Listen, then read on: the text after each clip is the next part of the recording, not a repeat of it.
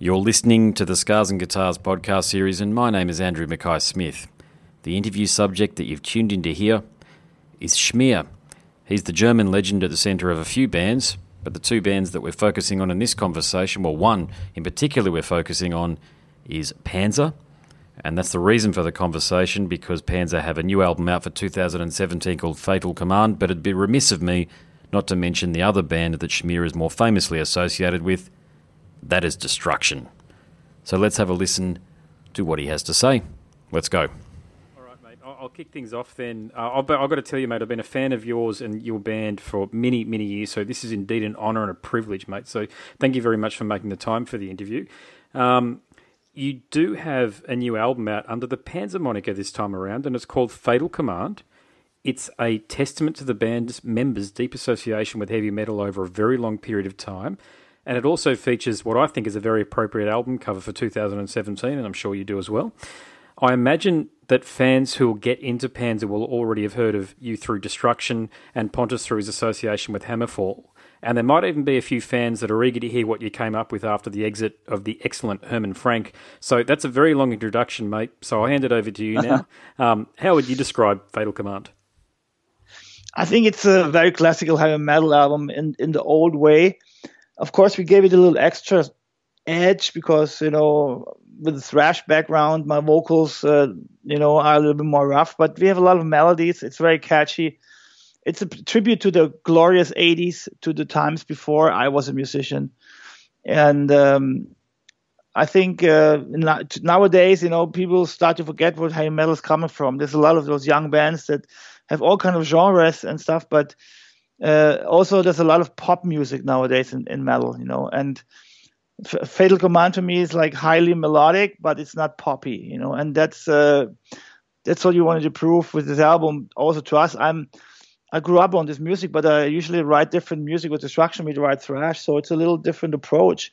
But uh, for me, it's a great it's great fun to do this because um, I'm basically paying tribute to my roots, and I'm glad I have those friends around. You know, all all the guys in the band are are old friends, and uh, that's how Panzer basically came together uh, playing.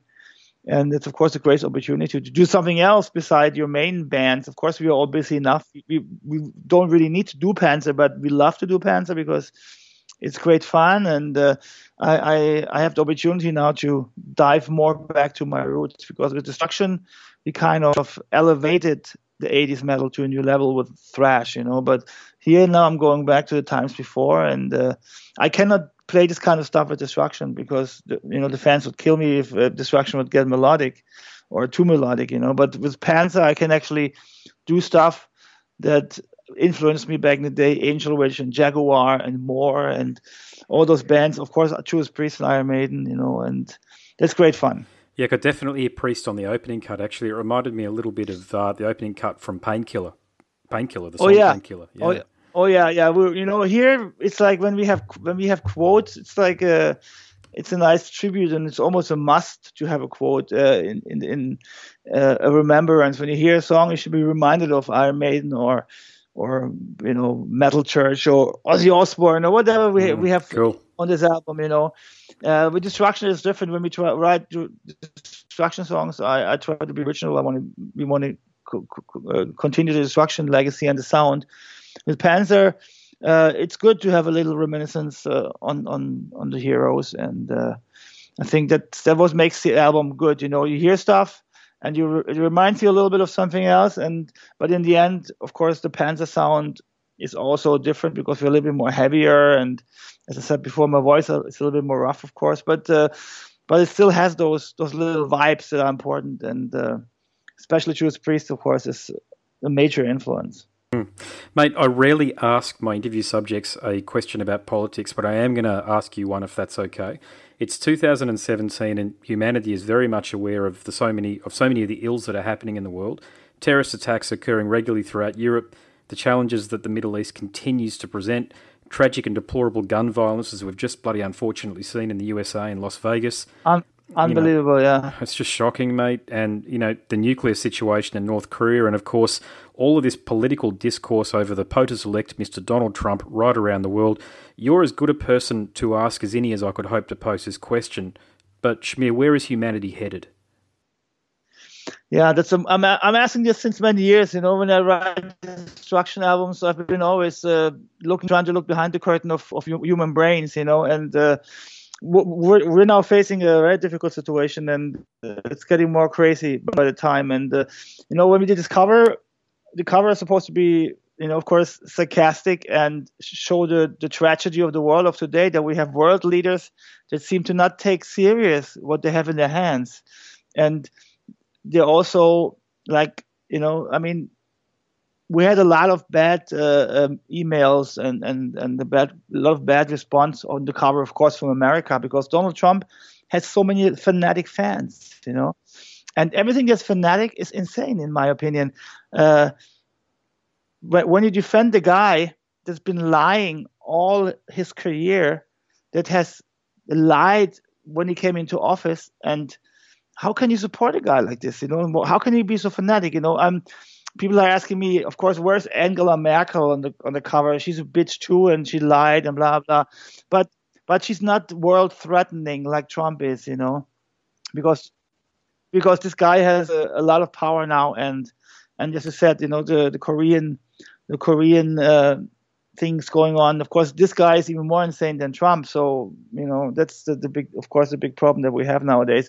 People seem to have no more respect for each other at the moment. And great, uh, yeah. I mean, I mean uh, it's it's all about power and and getting more. It's the greed in us, and the greed in us was always a problem. If you go back into the medieval times, you know, it's always been there. The question is when does greed overcome your brain you know and and, and you don't think anymore? And uh, i guess at, at, when you have a certain power or a certain amount of money then you just become like this. It's it's the the tragedy of humanity i guess. Also history repeating is the same you know. We had many many years of peace now uh, at least in some parts of Europe, and Europe was growing together, and now it's falling apart again. It's very sad for me. It's very sad for me to see, and uh, of course I'm trying to write lyrics about. It would be better if I could write lyrics about unicorns and and uh, and rainbows, you know. And of course people don't people don't really want to hear those things, you know. That's also why we got criticized sometimes, you know, heavy metal should not be political. I want to be entertained. But it's not true, you know. For me, heavy metal always been critical and political and we should not forget that heavy metal in the end also comes from the blues, which was always a very uh, political mm. statement, you know. So I think uh, you know it's a little twisted. I would I would like to see think about nice things in life, but uh, the world is just too crazy, and uh, and we're trying to show show our fans also that we're you know think about global problems. And of course, I don't have the the solutions for it, but in the end, it's it's a wake up call to us all. You know, like you know we can all make the world a better one if you want, but don't first step is don't obey your leaders like crazy because if you obey the fanatic leaders of today then we're fucking fucked. And you know, I, I would not go into war for my country. I don't believe that my government does everything right. But a lot of other people think their presidents are are good enough to follow them into death that's fucking crazy that's are we there again i, I can't believe it and that's stuff i write about on the album basically also but not all the lyrics are political because of course, there's other insanity going on in the world too that is just like normal daily stuff, you know. Mate, very thoughtful response and very direct. So I want to thank you for that. Yeah, they're always it's a bit of a challenging question to ask an artist, and I do appreciate that you have given me yeah, of course. opinion there. So thank of you. Of course, you know, you, we're all bashing each other nowadays. You know, there's no more listening to each other. There's right away there's aggression if you go on the internet and see those discussions now also about the about the, text, uh, the, the, the the Las Vegas attack. You know, there's of course already fake news, and there's of course already uh, accusations that it's an inside job from the American government. You know, oh god, it doesn't that happen every time. Yeah. And then and then people are fighting each other. Americans, you know, proud Americans are fighting each other in the internet uh, in a very terrible way, and and all this is dividing the world at the moment. And we need to we need to stop to obey leaders that are that have false information false idols. We need to believe in ourselves again. And and uh, I don't know, it's maybe not possible in the system also. You know, the system we live in has to be changed. And uh, I don't have the solution, but of course, uh, there's smarter people than me that trying to provide solutions. You know, and we have to change certain things in the next years. It's not going to be my generation anymore, but I'm sure the world we have nowadays uh, will not be the same anymore in 50 years. I think it'll be vastly different. Yeah, and I've got two daughters, mate, so it's exactly what I think about. Exactly yeah. what you said. Yeah, I don't think it'll be our generation either. I think it's going to be their generation. Yeah, yeah. I mean, at least you know the good thing. You know, Australia, what a beautiful country. You've been isolated for many years. Now it's maybe a good thing to be far away from all this shit. You know, I mean, you definitely have uh, less problems in Australia than we have here in Europe or in America. You know, uh, we do have less. We do have an occasional, well, I wouldn't even say an occasional thing, unfortunately. We have regular terrorist incidents, unfortunately. Well, what I'd consider to be regular terrorist incidents if you go back five years ago when we virtually had none. Um, but in the last sort of uh, three to four years or so, especially in Sydney and Melbourne, it's, um, well, I don't know, what do you want to call regular, but it seems like every six months or so we have something pretty serious go on, or there are reports that the police or the armed forces have stopped something very serious from happening. So I'm just glad that the yeah, intelligence yeah. agencies do such a great job.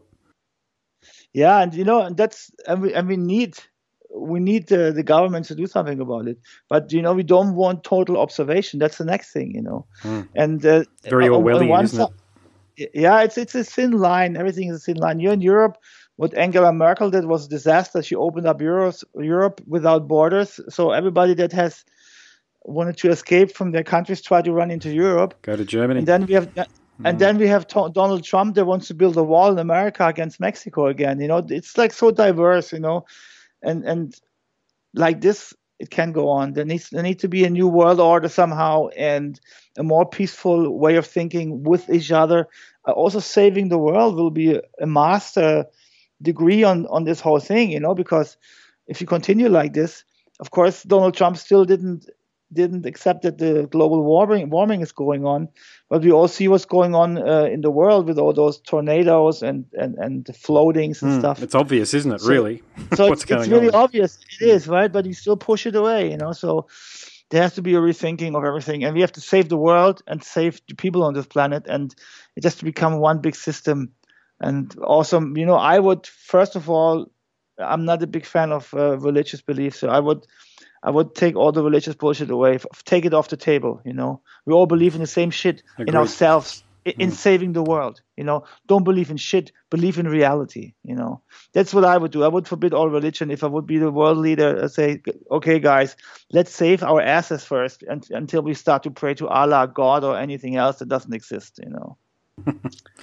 All right, mate. I'm going to take a 90 degree turn now, and I'm going to ask you first is it okay that I ask you a question or two about the new Destruction album, Thrash Anthems of course. 2? I understand the album's an updated, uh, is a cover of updated, we'll start again. I understand that it's an album of updated classics and deep album cuts from early in the band's career, and you cover Ripping Blind, which is an excellent track on this new album, by the way, from the 1990 album Cracked Brain. And you weren't actually on the album Cracked Brain, so I thought that was interesting.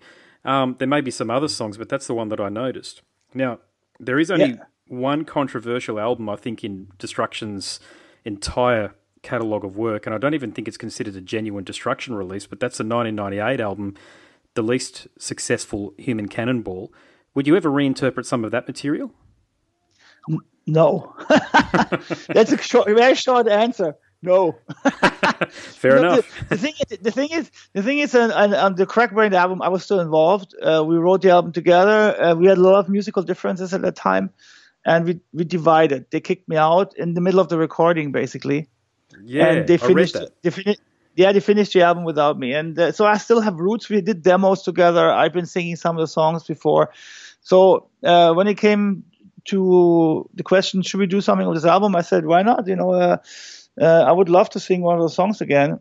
And uh, so we just did it. And uh, we also thought about, you know, we're going to re-release all the old albums next year again on CD as special editions. And we also thought about doing a double album out of Crack Brain which one uh, one version will be the original version with uh, Andre as a singer, and then I will maybe redo the vocals uh, on the whole album. So it's going to be double CD, one with my vocals, one with the vocals of Andre. I could really do that. I think I'm. Uh, I now have enough experience to, you know, look back and say, hey, this shit happens, and it's interesting for the fans, you know. But on those other albums after me, you know, the band changed the style. They uh, were going in a totally different direction. I I cannot identify with the lyrics also, so it's not nothing I would really be interested in uh, in reanimating one of those songs. Okay, cool. And and look, I've spoken in some detail with Mille from Kreator and Blitz from Overkill uh, about this, uh, and this is uh, this was a question about their '90s output. Now you were absent from Destruction from 1989 to 1999, so almost the entire '90s period. But you never left metal. You started the excellent Headhunter, which I think is a fantastic band, by the way, and I understand is still Thank going. you. What are your thoughts on the '90s and the music that you created through that period? And I perceive it to be a very challenging time for people like yourself playing music, heavy, like real heavy metal music, like you were playing. Yeah, it's it's, it was very difficult, but the '90s basically started with a bang when the all the the death metal came from from Scandinavia, and uh, I was working as a DJ at the time in a, in a heavy metal and rock uh, discotheque, and it was actually very uh, good at the beginning. But then what happened in Europe was techno was getting very big, and then in the same time the Seattle wave came over from from America, and it kind of broke the neck of heavy metal. Uh, all of a sudden, the metal scene was falling apart, and it was very difficult uh, to sell heavy metal albums. And heavy metal was considered being like old-fashioned really quick.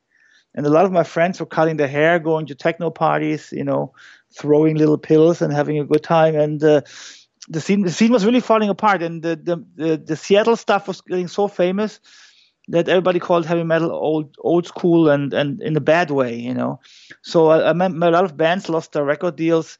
I was doing Headhunter because Destruction fired me, and I wanted to continue playing music. I didn't want to stop, and Headhunter was for me a great opportunity to uh, do something different. So we basically mixed a little bit of thrash with heavy metal and made it our own. And without the Headhunter albums, I wouldn't be here maybe because it kept me in the scene until 1996 we did three records and it wasn't very successful in terms of touring and stuff. We did some touring uh, with Saxon in Europe. We did a J- Japanese tour also. We did some uh, shows together, but we weren't like super active. But we still kept on going for a couple of years, which kept me in the scene. And I really remember well, we stopped Headhunter in 1996 because I called up Roadrunner Records at the time uh, was the biggest European heavy metal label, signing all those successful young bands now, which were more modern, of course, like Machine Head and stuff like this. I remember and well. uh, mm. yeah, and, and uh, the girl said to me uh, from uh, she was like a good friend of mine working at the label. She said to me, Schmier, if you would cut your hair and you would play, change your style a bit into new modern metal, I could really sign you. You know, we're gonna give you a new image and uh, it's gonna be fine. And I said you asking me to cut my hair and sell my soul for a record deal? And i just hang up on her. I never talked to her again after that. And this was my my breaker when i said okay nobody wants to listen to heavy metal anymore. And all this new metal is becoming famous. I'm out. And then i started my business for a while. I had a restaurant for three years. Yeah i remember that. Yeah i, I, I actually I, I had a restaurant. Yeah i had a restaurant actually altogether for seven or eight years. But uh, three years i had the restaurant and uh, before I did the destruction reunion. And for two and a half years, basically, I focused on only business. I said, okay, heavy metal seems to be dead. Nobody wants to listen to it anymore. Everybody's uh, not appreciating the roots. But then somehow, you know, uh, in, at the end of the 90s, uh, the Wacken Festival became so famous here in Europe. It became from a little festival to 5,000, 10,000. And then they asked us to play there. And somehow we reunited Destruction back in the day uh, for the Wacken Festival, which was at the time not so big. It was like 10, 15,000 people, and we played again when it was bigger and bigger and bigger. But the Wacken Festival was a, kind of reanimation for heavy metal at that time because uh, we could all meet up at one point, and we could see that there's still metal fans left. Not not everybody was cutting their hair and, and listening to to grunge and modern metal. There was still metalheads that liked the old school way, and uh, I think without the Wacken Festival, a lot of things wouldn't have happened here in Europe. Also, people came from all over the world later on. When I remember when we t- toured the States and other countries in the early 2000s, when metal was also not very, doing very good in America, a lot of people came from America to Wacken to see that uh, heavy metal is still alive. The old school heavy metal is still alive. You know, it was kind of the mecca mm. for for the heavy metal people, and exactly. it has changed now it has changed now because nowadays Wacken is very commercial and uh, a lot of original heavy metal fans don't like it anymore. But back in the day, it was one of the important events that kept metal going here in Europe. And of course, uh, a lot of bands also were still out there trying to play, like bands like Kreator, you know, never gave up, but also they had their identity crisis for a while. I remember that when when uh, when Mille uh, called Mille called me up and said, "Schmier, I have to write a new album. I don't know where to go. My last album was a disaster. It was Endorama." So I went to the Kreator rehearsal room and uh, Mille played me all those new riffs and I said, Hey, do do what you can do best. Don't don't bend yourself and be somebody else, you know, try to be Mille from Kreator." and then he did a fantastic album afterwards. I think everybody was in a little crisis in the nineties because the the fans were running away, the industry was turning your back on you, and all of a sudden heavy metal was a, a bad word. It was like, ooh, you play heavy metal, that, that stinks. That's fucking terrible, you know. So it wasn't easy, but we made it through somehow, and and I'm glad I I had Headhunter at the time to keep me going. Yeah, yeah, mate. I'll just ask how many, how much more time have we got left? Um, uh, let me see. Uh, let me put watch the schedule real quick one second because I have another interview. At, yeah, we should come to an end soon. I'm talking too much. You're right. I've only got one more question for you. Then, okay. Uh, well, I've actually got cool, plenty cool. more questions, but I'll just ask you one more. Mate, tell us okay. about your, your relationship with Mike uh, Sifringer. I hope I've pronounced his surname there, the longtime guitarist in Destruction. Yeah, I mean we're like an old couple. I always say, you know, we get we get along very well. We know each other well. We know what everybody likes. Uh, we have a lot of stuff in common. We are very different, though. You know, he he has a different life than I have. Uh, and sometimes you also fight like an old couple, but then we reunite quite fast again because we know each other and you know everybody has bad habits and bad moments, you know. And uh, after all those years, you know, uh, we had our great times in the beginning. Then we had the fight. We split up. We came back together. It's it's really can compare it to a relationship like a like an old couple that uh, is married for many many years. On that note, I'll let you go, but thank you so much for taking the time to have a chat to me. You're a legend. I've been looking forward to this chat for a very long time. I'm glad the opportunity thank came. you. Um, I'd love to have thank a beer with you when you come to Australia. Oh, well, it, it's looking quite good at the moment. We're talking to uh, two different opportunities to come to Australia early 2018 with Destruction. Uh, hopefully one day with hopefully one day with Panzer too. But first of all, now we want to bring Destruction back in uh, early 2018, and I, I promise you we're going to have a drink together. Thank you, mate. I look forward to it then. Okay. Thank you very much, Andrew. Have a nice one. Bye bye. You've been listening to the Scars and Guitars podcast series. My name's Andrew Mackay Smith, and that interview subject was Schmier from the bands Panzer and Destruction. Thanks so much for listening.